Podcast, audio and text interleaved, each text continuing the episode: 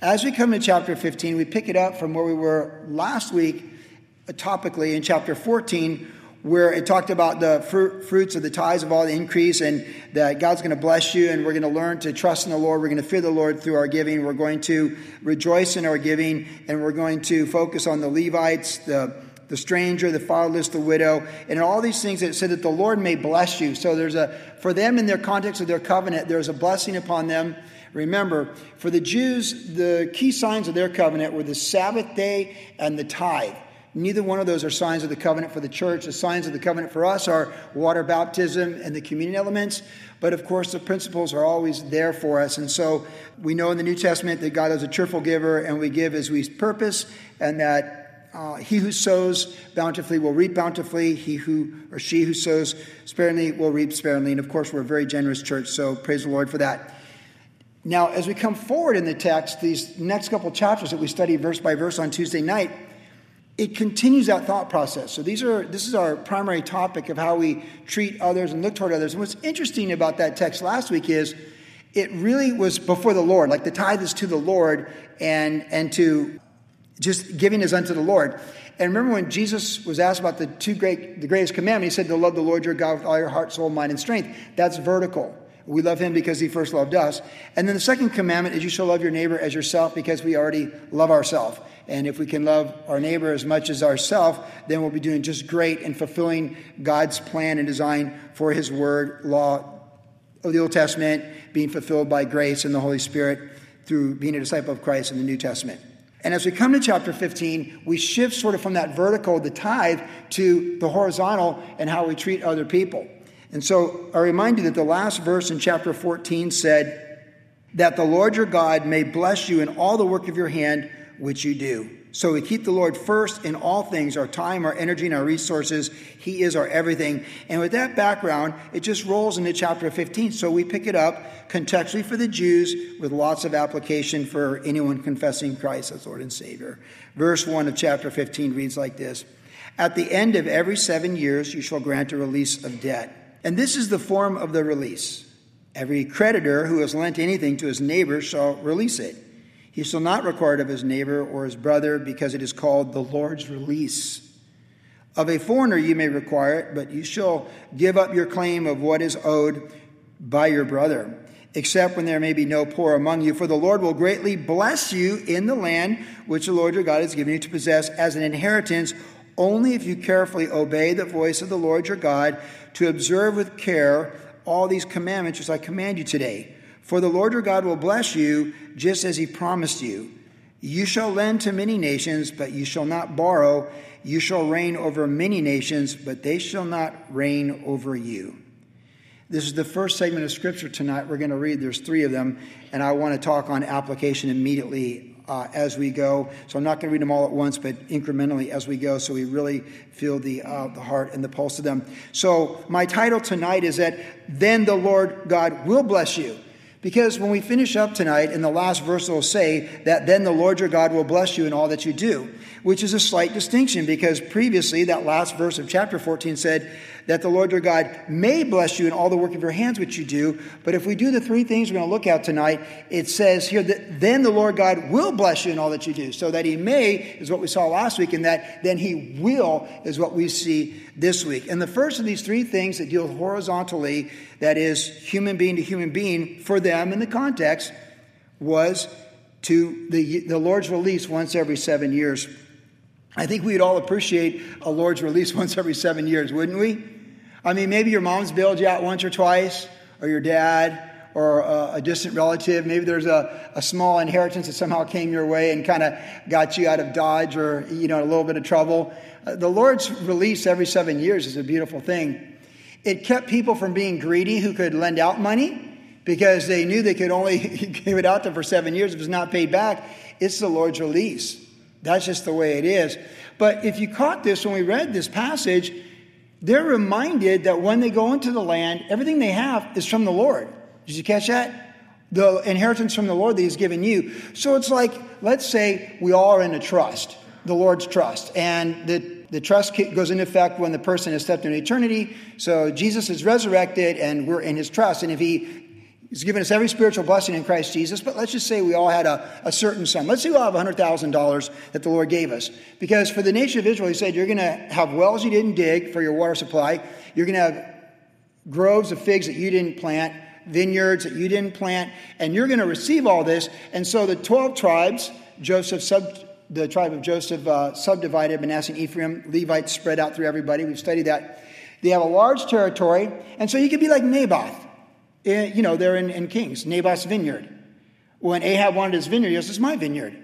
God gave it to my father, my grandfather, my great grandfather, and I'm not selling it. It's not for sale.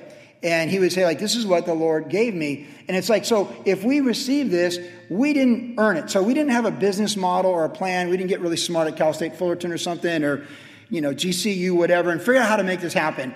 We received it. The trust was open. Here's $100,000, whatever. And we're thriving. And we're in a place where we can bless people. And so, like, yeah, I can loan Uncle Ernie this money or Aunt Sue that money. And, and we do this or that. Or, you know, my brother. And yeah, they're.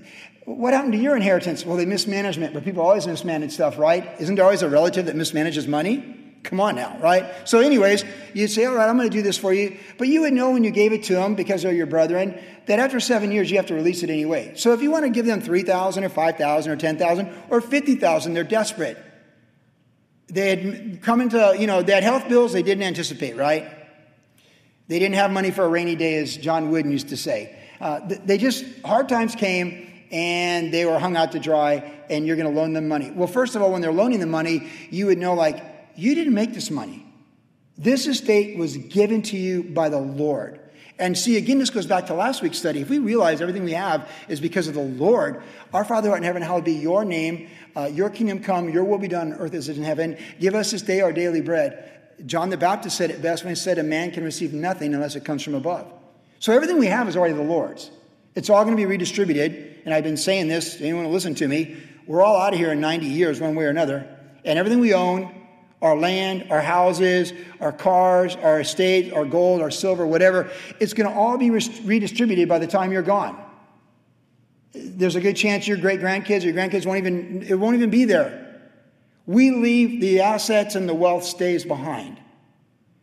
Most people think it goes with them somehow, and they're deceived. That's why we're told of the deceitfulness of riches, that they deceive us. In the context here, they are told and reminded whatever you get in that promised land, you receive it as an inheritance from the Lord. Therefore, be generous with it and sow bountifully. And if you want to help someone out, you help them out. But know this in seven years, it's the Lord's release. It's the Lord's release. Well, you know, Uncle Ernie mismanaged it, Aunt Sue mismanagement, whatever. It, it doesn't matter.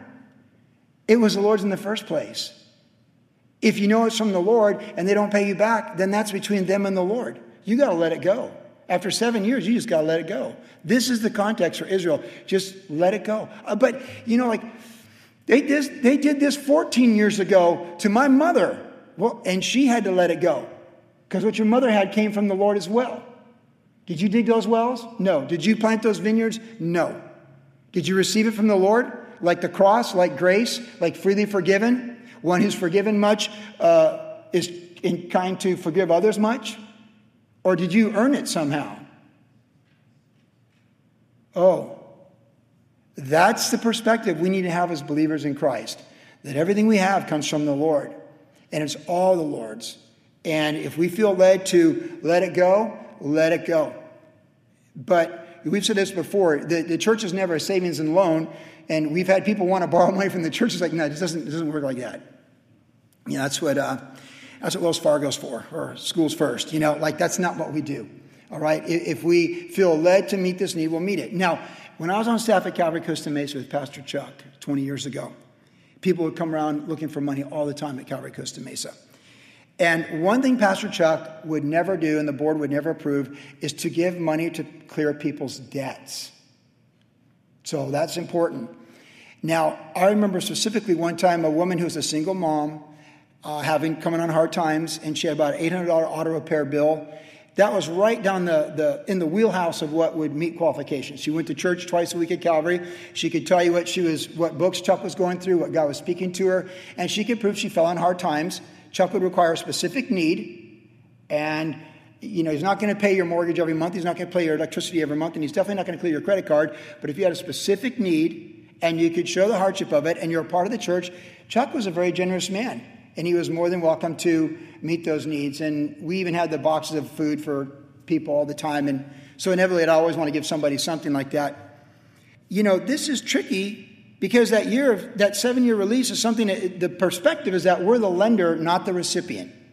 Even at Calvary Costa Mesa, when they gave it, they gave it. It's not like you borrowed money from Pastor Chuck and the board to pay that medical bill or that car repair. It was just given and released.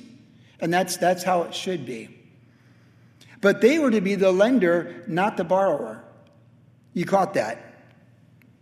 You'll be the head, not the tail, is how it's said in another place. You'll be the lender, not the borrower. You will reign over nations, but they won't reign over you. And of course, we know in the Proverbs that the debtor is a slave to the lender. And I'm not going to do a whole Bible study on why you avoid debt and try and stay out of debt tonight. I'll simply say there's some debts that seem to be fairly unavoidable, but really, if you're wise, I always measure by this. When you step into eternity, are you leaving bills for someone else to pay? That's the real acid test. Are you ready for eternity? Because if you're stepping into eternity and you're putting financial burden on, on creditors or upon your family and stuff like that, that doesn't glorify Jesus Christ. And that's not the gospel of Jesus Christ. And that's not the word of God in principle. And that's just, that's a bad witness. I just believe that's an absolute bad witness. If you have, you die and you're in the red tonight, that's not good. You need to fix that immediately. If you step into eternity, your net worth should be equal or greater than anything that would be incurred upon people behind you. And that's just reasonable to love your neighbors yourself because if you love yourself, you wouldn't want someone to die and leave you with the debt that they left you, and now you're a co signer because you're a relative on it. You'd want them to leave you a blessing so you can receive that blessing and be a blessing to others from that blessing. And believe me, in 33 years of ministry, I've seen a lot of people do both, and a lot of them being professing Christians too. What I don't like about debt that you can't match with your net worth and your equity and your value is you're presuming God's going to give you tomorrow to clean it up. That's why I don't like debt. Because tomorrow's guaranteed to no one. So when you have debt that you kick down the road and you figure, well, we'll figure that out later, like governments do, you just can't. But we're not governed by human governments. We're, we're governed by a monarch, King Jesus, and he's our provider, and he takes care of us. So my standard of how I handle finances and how I lend and give away isn't based upon the banks or the government. It's based upon faith in God and love for humanity and being a faithful servant to take care of my family and to provide for my family spiritually and practically, and how can I bless other people. I want to be the lender, not the debtor. Don't you? It's like I told a young millennial years ago when they went out to do ministry at another church, and they ended up leaving that church, their worship leader, and they're, they're broke, and they were going home to their family in another state, and they basically couldn't do anything. And I was like, well, let me tell you something. When you have money, you have more options than when you don't. Life lesson. So work hard, save up some money, and you won't be at the mercy of people you don't like working for. Now, Debt comes around in many different ways. Other people can put you in debt. People can take advantage of you and put you in debt. People can leave you with a bill that you didn't know was your bill, and you can be hung out to dry. When my sister was divorced by her first, second husband, he left her with a $40,000 debt that she didn't even know about in credit cards and a vehicle, and that was like a ball and chain attached to her. And one of the reasons she became homeless because she's like, I can't even function in society. I can't do this. I can't clear this debt. This is too much for me. I'm just going to go drink in a bottle and push a grocery cart around for a couple years and not worry about this because I don't even want to think about it. And that's what that you can have that happen. But really, if we're walking in the Spirit, ideally, no matter how poor we might be in Jesus' name, and we know some wonderful people that love Jesus that are very poor in other parts of the world, they have no opportunity like we have here. We are told with food and clothing we'll be content. And we are promised by Jesus that he, he feeds the birds and he clothes the lilies of the field. So we can know that God's always going to promise us food and clothing. And we can know in every lesson that we go through, like Paul said, I can abound and I can abase. But whatever the case is, you think about like, you know, it says those who are those who steal in Ephesians don't steal anymore, work hard so we have something to give to someone else.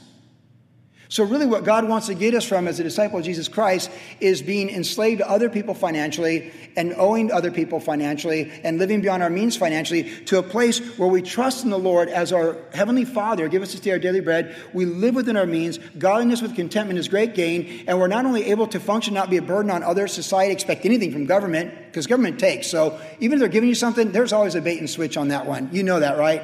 Of course. There's a point where it's over and they own everything. Just as the Egyptians in the time of Pharaoh and Joseph and the famine. They gave everything for bread. And in the end game, they, Pharaoh owned everything.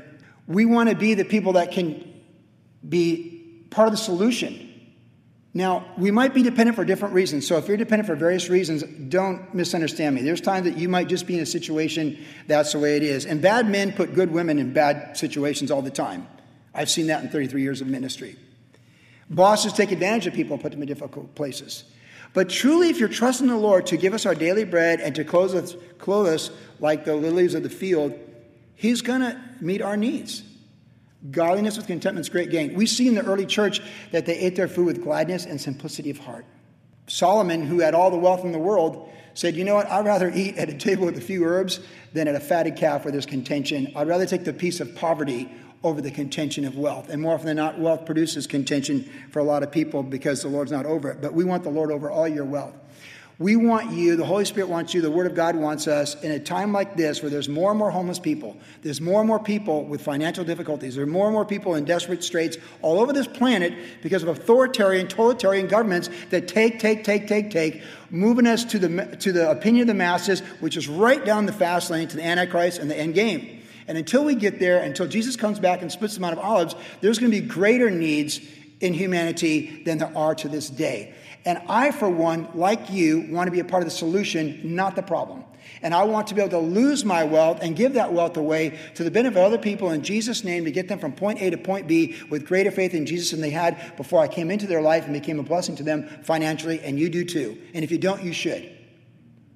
That's how we want to be. We want to be the head, not the tail. We want to be the lender, not the debtor. And we want to reign because we're, we're reigned over by Jesus so we can be his ambassadors, and we want to bless people. And we don't give conditionally expecting anything. Human beings are not consumers. That's a problem with governments and, and people who are all about money. People are just consumers that you can take from. But the cross is about giving. Jesus on the cross is about giving. God saw the world, He gave, and so we're givers. And so we want to be able to sow bountifully, unconditionally in people's lives. And I wish there was a seven year of release, but it doesn't work that way. I wish it did. But we can live in the spirit of the seven year release where when we give, don't expect anything back. And if someone takes it, make it an offering and let that be your release. That's your seven year release. Someone ripped you off, or uh, when I was speaking at Montebello the other night about these things, a, a young lady came up to me, she goes, that, I'm so comforted because I just got $1,000 stolen from me by these people. And I was like, make it an offering.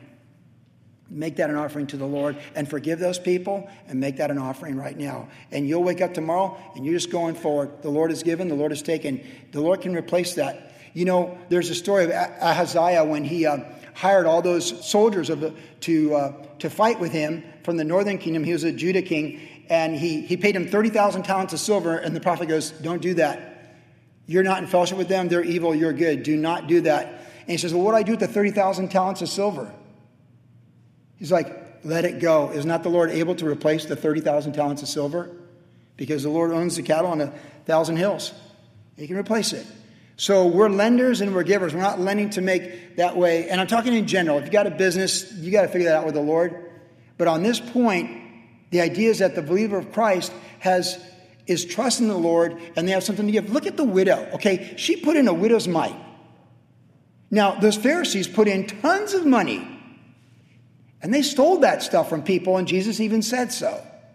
They put in all this wealth, but it was just their excess from what they took dishonestly from people. The widow was all in. I've had someone tell me years ago that the widow's mite was the, hard, was the easiest thing to put in because she had nothing to lose. I'll tell you, it's the hardest thing to do because we'll hold on to that last piece of bread. When I'm traveling, I want that last little bit of water bottle in my backpack. When I'm traveling, I don't eat that last bit of uh, trail mix because I want to have that in case something goes wrong. That last mite is everything. You are totally, 100% dependent upon the Lord at that moment. So we want the people to be right side up, that we can bless others, and we can be part of the solution. What if Franklin Graham in his ministry thought it was a good idea to always go in debt to people? Where would the world be without Franklin Graham being so wise and fruitful with his ministries and sowing bountifully all over the world with everything that he does. See, we want to think like, let's be like Franklin Graham. We're living wisely, frugally, and generously. And the release. If you are in debt, you can pray that the Lord will help you be released of that debt. And if you are in debt, let's just say that's one of your number one objectives right now is to figure out how to clear those debts. And there's all kinds of resources out there that can help you figure that out. But uh, we're in a time when less is more and simplicity over complexity. That's how we want to live. Because we're, we're moving toward things that are massive and so far reaching our generation.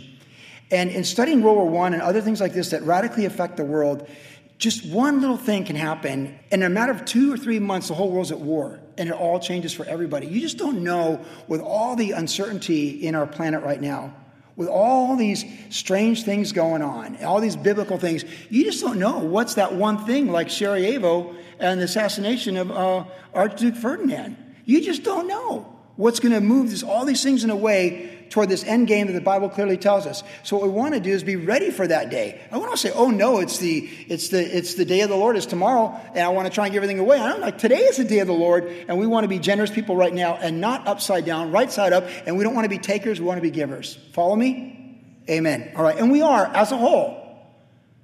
But clean, less, just man. I have to share this. Nicholas and Alexandra, the last czar of Russia, they had all this incredible wealth that he had inherited. She was, of course, a Prussian uh, princess. And their reign was such a hard time. I told you about Rasputin and all that happened there. But in the last year that they were alive, after he had to abdicate the throne and the Bolsheviks, the, the Soviets came to power, they had, they had hundreds and hundreds of servants. They had yachts. They had all these things they ever did. And, the, and they had faith in Jesus, and they were, she was deeply religious. And in the last year of their life, while they got moved around by the Bolsheviks, they had less and less and less and less and less. And all they had on the last day of their life before the Bolsheviks murdered them all in that basement in Siberia, all they had was their entire family together, their Bibles, and their faith. God stripped them of all the wealth of Russia, this one sixth the size of planet Earth, bigger than the moon, Russia, all that wealth. 300 years of Romanov rule, and they had all that wealth, and he stripped them of all of it in the last year of their life and prepared them for eternity. And then they all died together, being assassinated by the Bolsheviks in that basement. And I thought, you know, as much as that's a tragedy, and can, there's so many books and movies on them, the last czar, really though, because of their faith in Jesus, he removed everything that distracted them from Jesus for the day of the Lord. And in fact, when they were gunned down in that basement, they were more ready for the day of Christ Jesus than any other day they ever lived. And that's something to think about. Lend it, give it away, release it. If someone comes to you, dude, I just can't, it's all good. It's the Lord's. Let it go. And be upside, right side up, not upside down.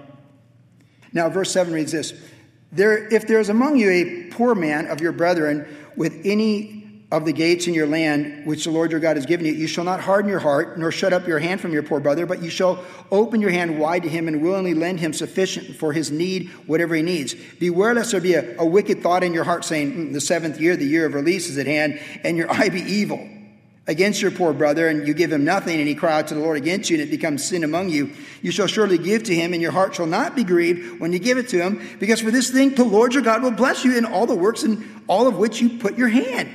For the poor will never cease from the land. Therefore, I command you, saying, You shall open uh, your hand wide to your brother, to your poor and your needy in your land. Of course, Jesus said, The poor you always have with you, too. So he's just quoting the law when he said that.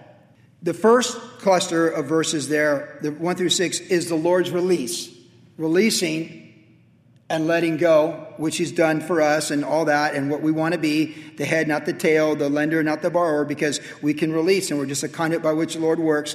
But the second one is to open your hand wide. So we have the Lord's release in those first few verses, and now we have open your hand wide, and it says it twice. You shall open your hand wide, verse 8, and willingly lend sufficient for his needs, whatever he needs. Then it says in the last verse there, verse 11, you shall open your hand wide to your brother, to your poor and your needy in your land. Now, of course, we all have common sense, and this doesn't obligate us to pull our money out of the bank and go down there to where people, home, you see homeless people and give them all your wealth. It's, it's not like that at all. But there's wisdom because we do need frugality in how we manage our finances, but we need faith before frugality, and we need freedom to release it. And there's a balance, but you can never go wrong when you're a giver as opposed to a taker. So just keep that in mind. But the idea is that your hand is open wide to the poor and needy. In other words, that we have a generous disposition. We are seeing more homeless people, not less, all over America. And we will see more homeless people, not less, all over America for at least a foreseeable future. And you can't, you can't, they're human beings. You know, the church is quick to say all lives matter, and they do, including those lives.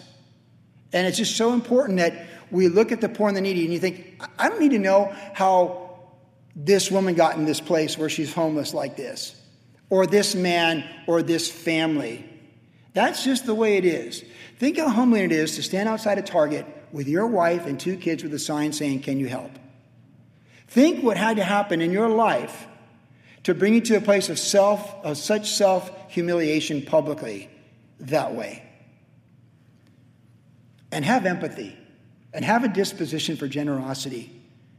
If you want to give something to someone at the freeway sign with a sign veteran or just need help, whatever, do it. If you don't, don't. But at least if you don't, don't, don't pass a quick judgment on them. We have no idea how they ended up there. And we've ended up in a lot of bad situations in Jesus' name that He's bailed us out of unconditional with His blood, by His Spirit, and according to His grace and mercy. We just, that's a real gauge. You just can never look at anyone. You just, you just, we just are not judge and jury of anybody. Jesus died for the world. And we have to be empathetic and compassionate toward people. And the moment you lose empathy for the homeless, for the immigrant, illegal, legal, whatever, you, you lose a part of your humanity. And you lose a part of your humility and you lose a part of your authority that comes from humility with love for humanity. And this is so important and so critical.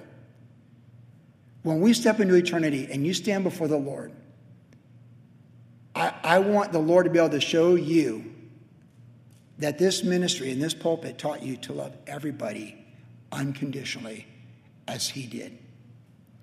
And you were taught to be generous and to, to just be moved with compassion upon people. You know, and if you're quick to, if you look at someone and you immediately feel tears, good for you. You should feel tears. Because there's a story behind everybody. I like to have cash on hand. Not, it can be all variable increments. I just want to bless people. Johnny Appleseed sowed apple seeds literally in American history. I want to be like Johnny Appleseed with how I feel toward people. And Jesus said, when you give a child a cup of cold water in his name, there's no loss, and that's an eternal reward.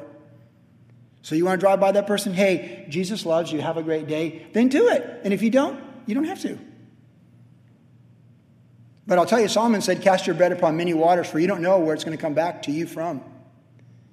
I just want, I just want to be a blessing. I just want, I want to be a blessing. And you can never outgive the Lord. Open your hand wide. And if your hand's not open wide and you don't have the resources open wide, at least let your heart be open wide and pronounce blessings on those people when you see them. And, and, and empathy and compassion. I'm not going to fix an open border. I'm not going to fix how we accept legal or illegal immigrants. I can't fix the Middle East, and neither can you. But I can keep my heart tender before Jesus Christ and have empathy and love for everybody on this planet. That is something we can do. Because out the abundance of a heart does a man or woman speak, and we're to keep our heart with all diligence and keep it pure and right with the Lord. And the first commandment is you'll love the Lord your God with all your heart, soul, mind, and strength. And the second is you'll love your neighbor as yourself. As I mentioned to you when we released money Uganda recently to the orphanage back there, it was a hard process, this particular one, and Sam was involved with me on this, Pastor Sam. And I was like, man, this is hard. I'm not, I'm just not, I'm like, but the Lord, I really put my heart to do it because it was kind of out of like, there's so many scams out there, right? We're all getting scammed. The text, the email, it's endless for all of us. It's identity theft, check fraud. I've had it all in just the last six months, okay? And so you tend to be, but you can't let that keep you from being generous. And this is that, that moment where I was like, Lord, this is going to be complicated. This is not easy. This isn't like Go Missions or a PayPal thing. This is, this is a complicated process. I'm just not sure. Well, we'll do a test run. The Lord's like, I'm like, I don't know. It's, gonna, it's a lot of, I'm not sure. We, this is hard.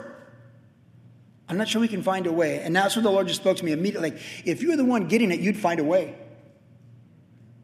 If you were the one that this money is being sent to, you would find a way to get that money. So I'm asking you to do for them what you would want done for you. Find a way, get them the money, and no excuses. You shall love your neighbor as you love yourself.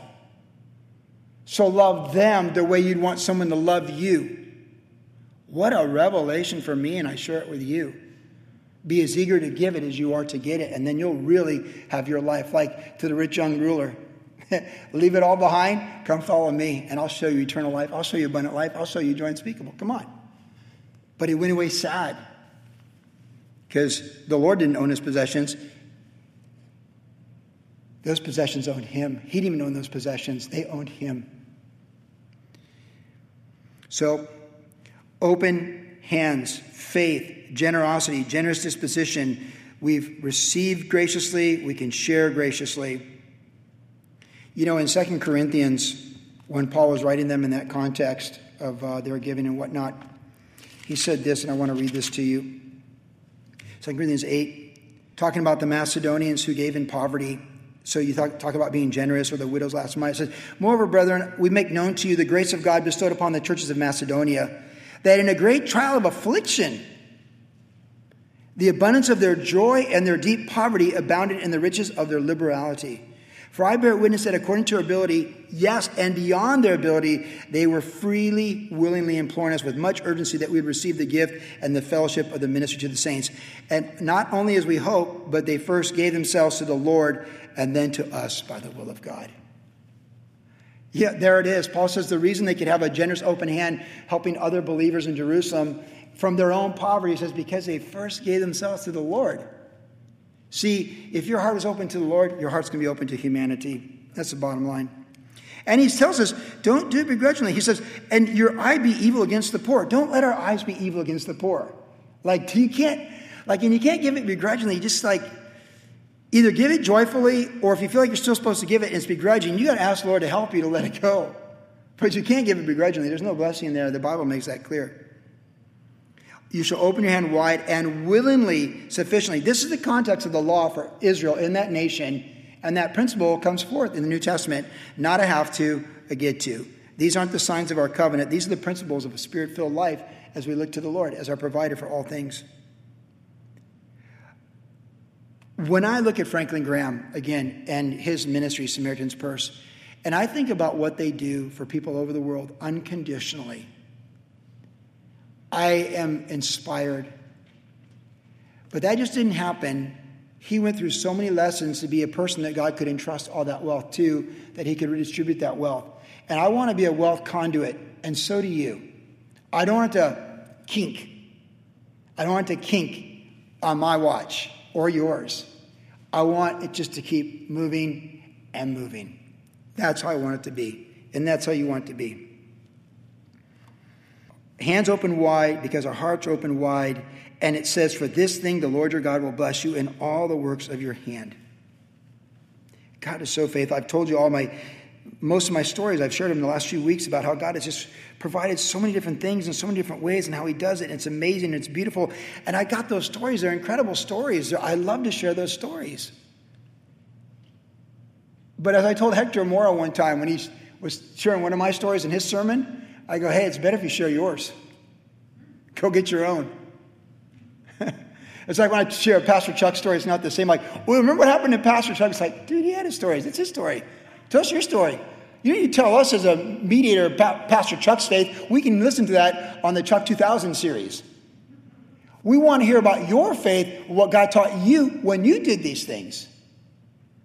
And you need your story. So when you tell your kids, when you rise up and you talk about the Lord and you go out in the fields and you go and you look at the Edomites how they live and the Midianites how they live, and they, they you contrast their pagan altars to your faith in God, and you come home and you say, Hear, O Israel, the Lord our God is one, and you will tell them how God has provided for you, how He gave you wells you didn't dig, how He gave you a vineyard you didn't plant, and how He protected you from these people and those people, and He promises to always protect us and always meet our needs.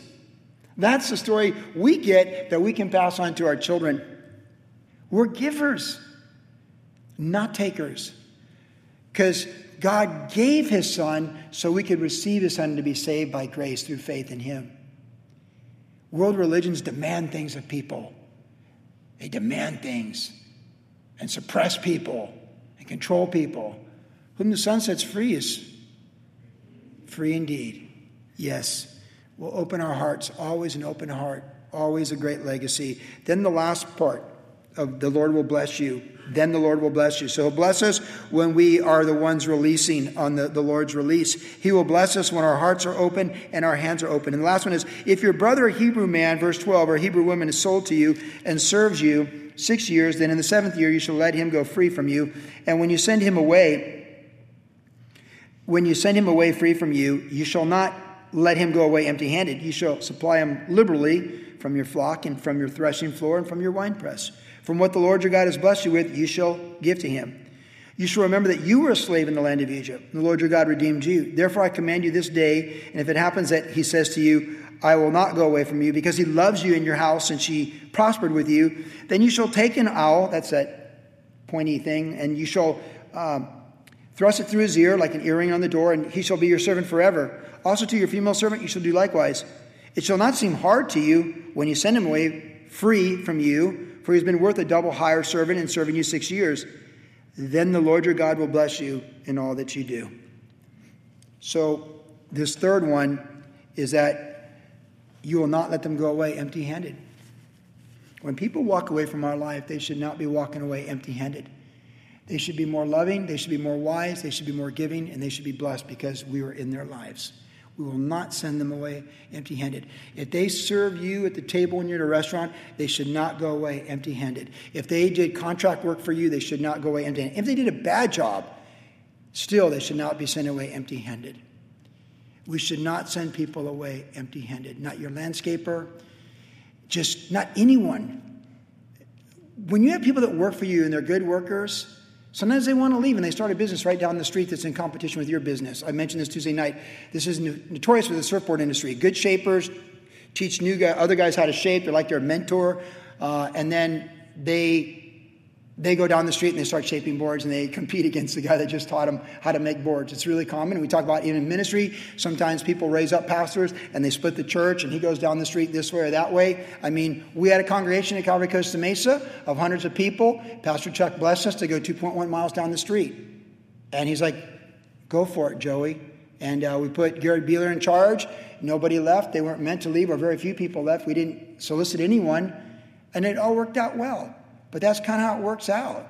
I mean, Pastor Chuck in Calvary Costa Mesa was a tent in 1971 over there where the, all the complex is. And that was the only Calvary chapel. I believe there's at least 50 Calvary chapels in Orange County.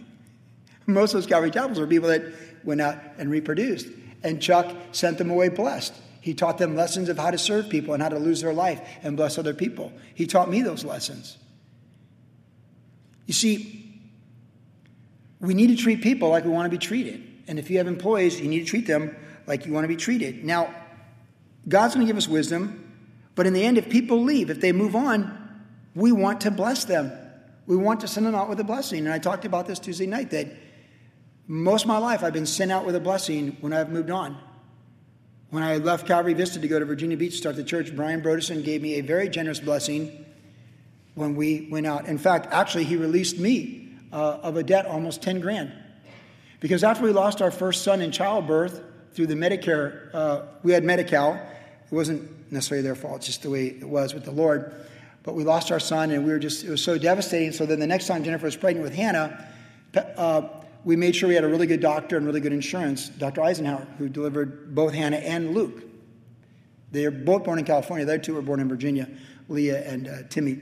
But we had debt, and we were going to go to Virginia Beach to plant that church, but I was not going to leave for Virginia Beach until that debt was cleared. And Brian called me in his office, and he released me from that debt on behalf of that church. Uh, on behalf of what we did, he released that so we could go to Virginia and start the church. He took the funds from the church to release us from that debt, and then he gave us enough blessing to get out the gate and get started with the church in Virginia Beach. He sent me out with a blessing. You know, I was the first person that Brian Brodersen ever sent out to start a church. You know how many hundreds of people have gone out to start churches 30, 30 years later in that journey of Brian Brodersen? I don't agree with everything Brian Brodersen does, and you don't agree with everything I do, right? Well, I'll tell you what, he's been a true friend my whole life, and I'm always going to stand by Brian's side. I was the first one to go. Me and her, a dog, Hannah at nine months. He cleared our medical debt. He gave us enough money to get out there for 100 days and get going with a step of faith. And we've been doing pretty good ever since. Chuck gave me a blessing when we left Big Calvary to come here. You bless people, you send them out with a blessing. Even if they're below average, just give them a blessing because God died for us on the cross because we're very below average. We're all saved by grace, man. Show grace, show mercy, treat those people with respect and dignity. Bless them, not because they're the best employee, bless them because God loves them. And if they're a great employee, bless them all the more. For how we treat others is how we're going to stand before the Lord. And the kindness and the empathy and the love and the blessings that we bestowed upon other people, He will bless us with. Right here, those blessings are pronounced. I'm not believing in God for great blessings so I can accumulate more wealth on earth. I'm, I'm believing in God for great blessings so I can sow more wealth on earth for all eternity. And that's how we need to be. I'm believing in a blessing God. I'm believing in a blessing God for lots of things that are way beyond me. For it was William Carey, the great missionary, said, We need to believe God for things that are so beyond us that only God can do it. It was he who said, Attempt great things for God and expect great things from God. And that's how I want to live in Orange County. That's how we want to live in Orange County. So we want to bless people. When they go, let them go. Oh, dude, you left me hanging. That's all right. Look, God bless you. The Lord bless you. name of the Father, Son, Holy Spirit. Lord bless you on your journey. Pronounce the blessings like the Levites. The Lord bless thee. The Lord keep thee. Be gracious unto thee. Make his face shine upon thee. Pronounce the blessings when they're leaving. If they're taking half the flock, pronounce the blessings. God can replace the flock, but not your evil heart or your evil eye. Just give it to the Lord and pronounce the blessings and know that God's going to bless you for all eternity for those things. I'm really glad when we started Deuteronomy, I did not anticipate back to back topical studies on sowing and giving and sharing, but we go verse by verse for the whole counsel of God, right? I'm really enjoying these studies because they're really speaking to me and affirming who we are, that we're in the right direction. You're going in the right direction. We're going in the right direction. I know my I'm going in the right direction, and I'm teaching my family that's coming behind me to go in the right direction as well. See, God so loved the world, He gave His Son, Jesus Christ. God is a giver. And if we just let Him really work on our life, He's going to work through us to bless others. And in losing our life and letting go, He can fill us with the things He really has, and we can be part of all the solutions and all the good things for all eternity. Most people waste their life. You understand that, right, worship generation? Most people waste their life and no one gets a second chance. And that's why Jesus said, If you come after me, deny yourself, pick up your cross, and be my disciple. You can't love anyone or anything more than me. But if you truly love me, you'll know that this is your purpose in being created. This is your universe. This is everything for you. And if you will fully trust me, I will do things in your life. In fact, he says in John 14, you'll do greater things than I've even done. So I'm thinking with maybe 20 years before I get to 80, I want to see God do greater things. He said, You'll do greater things than what I've done. Jesus said we can do greater things than what he did if we believe. I've not done greater things than Jesus has done, but if I can get there before I step into eternity, that's definitely the direction I'm going right now, and I want us going collectively together.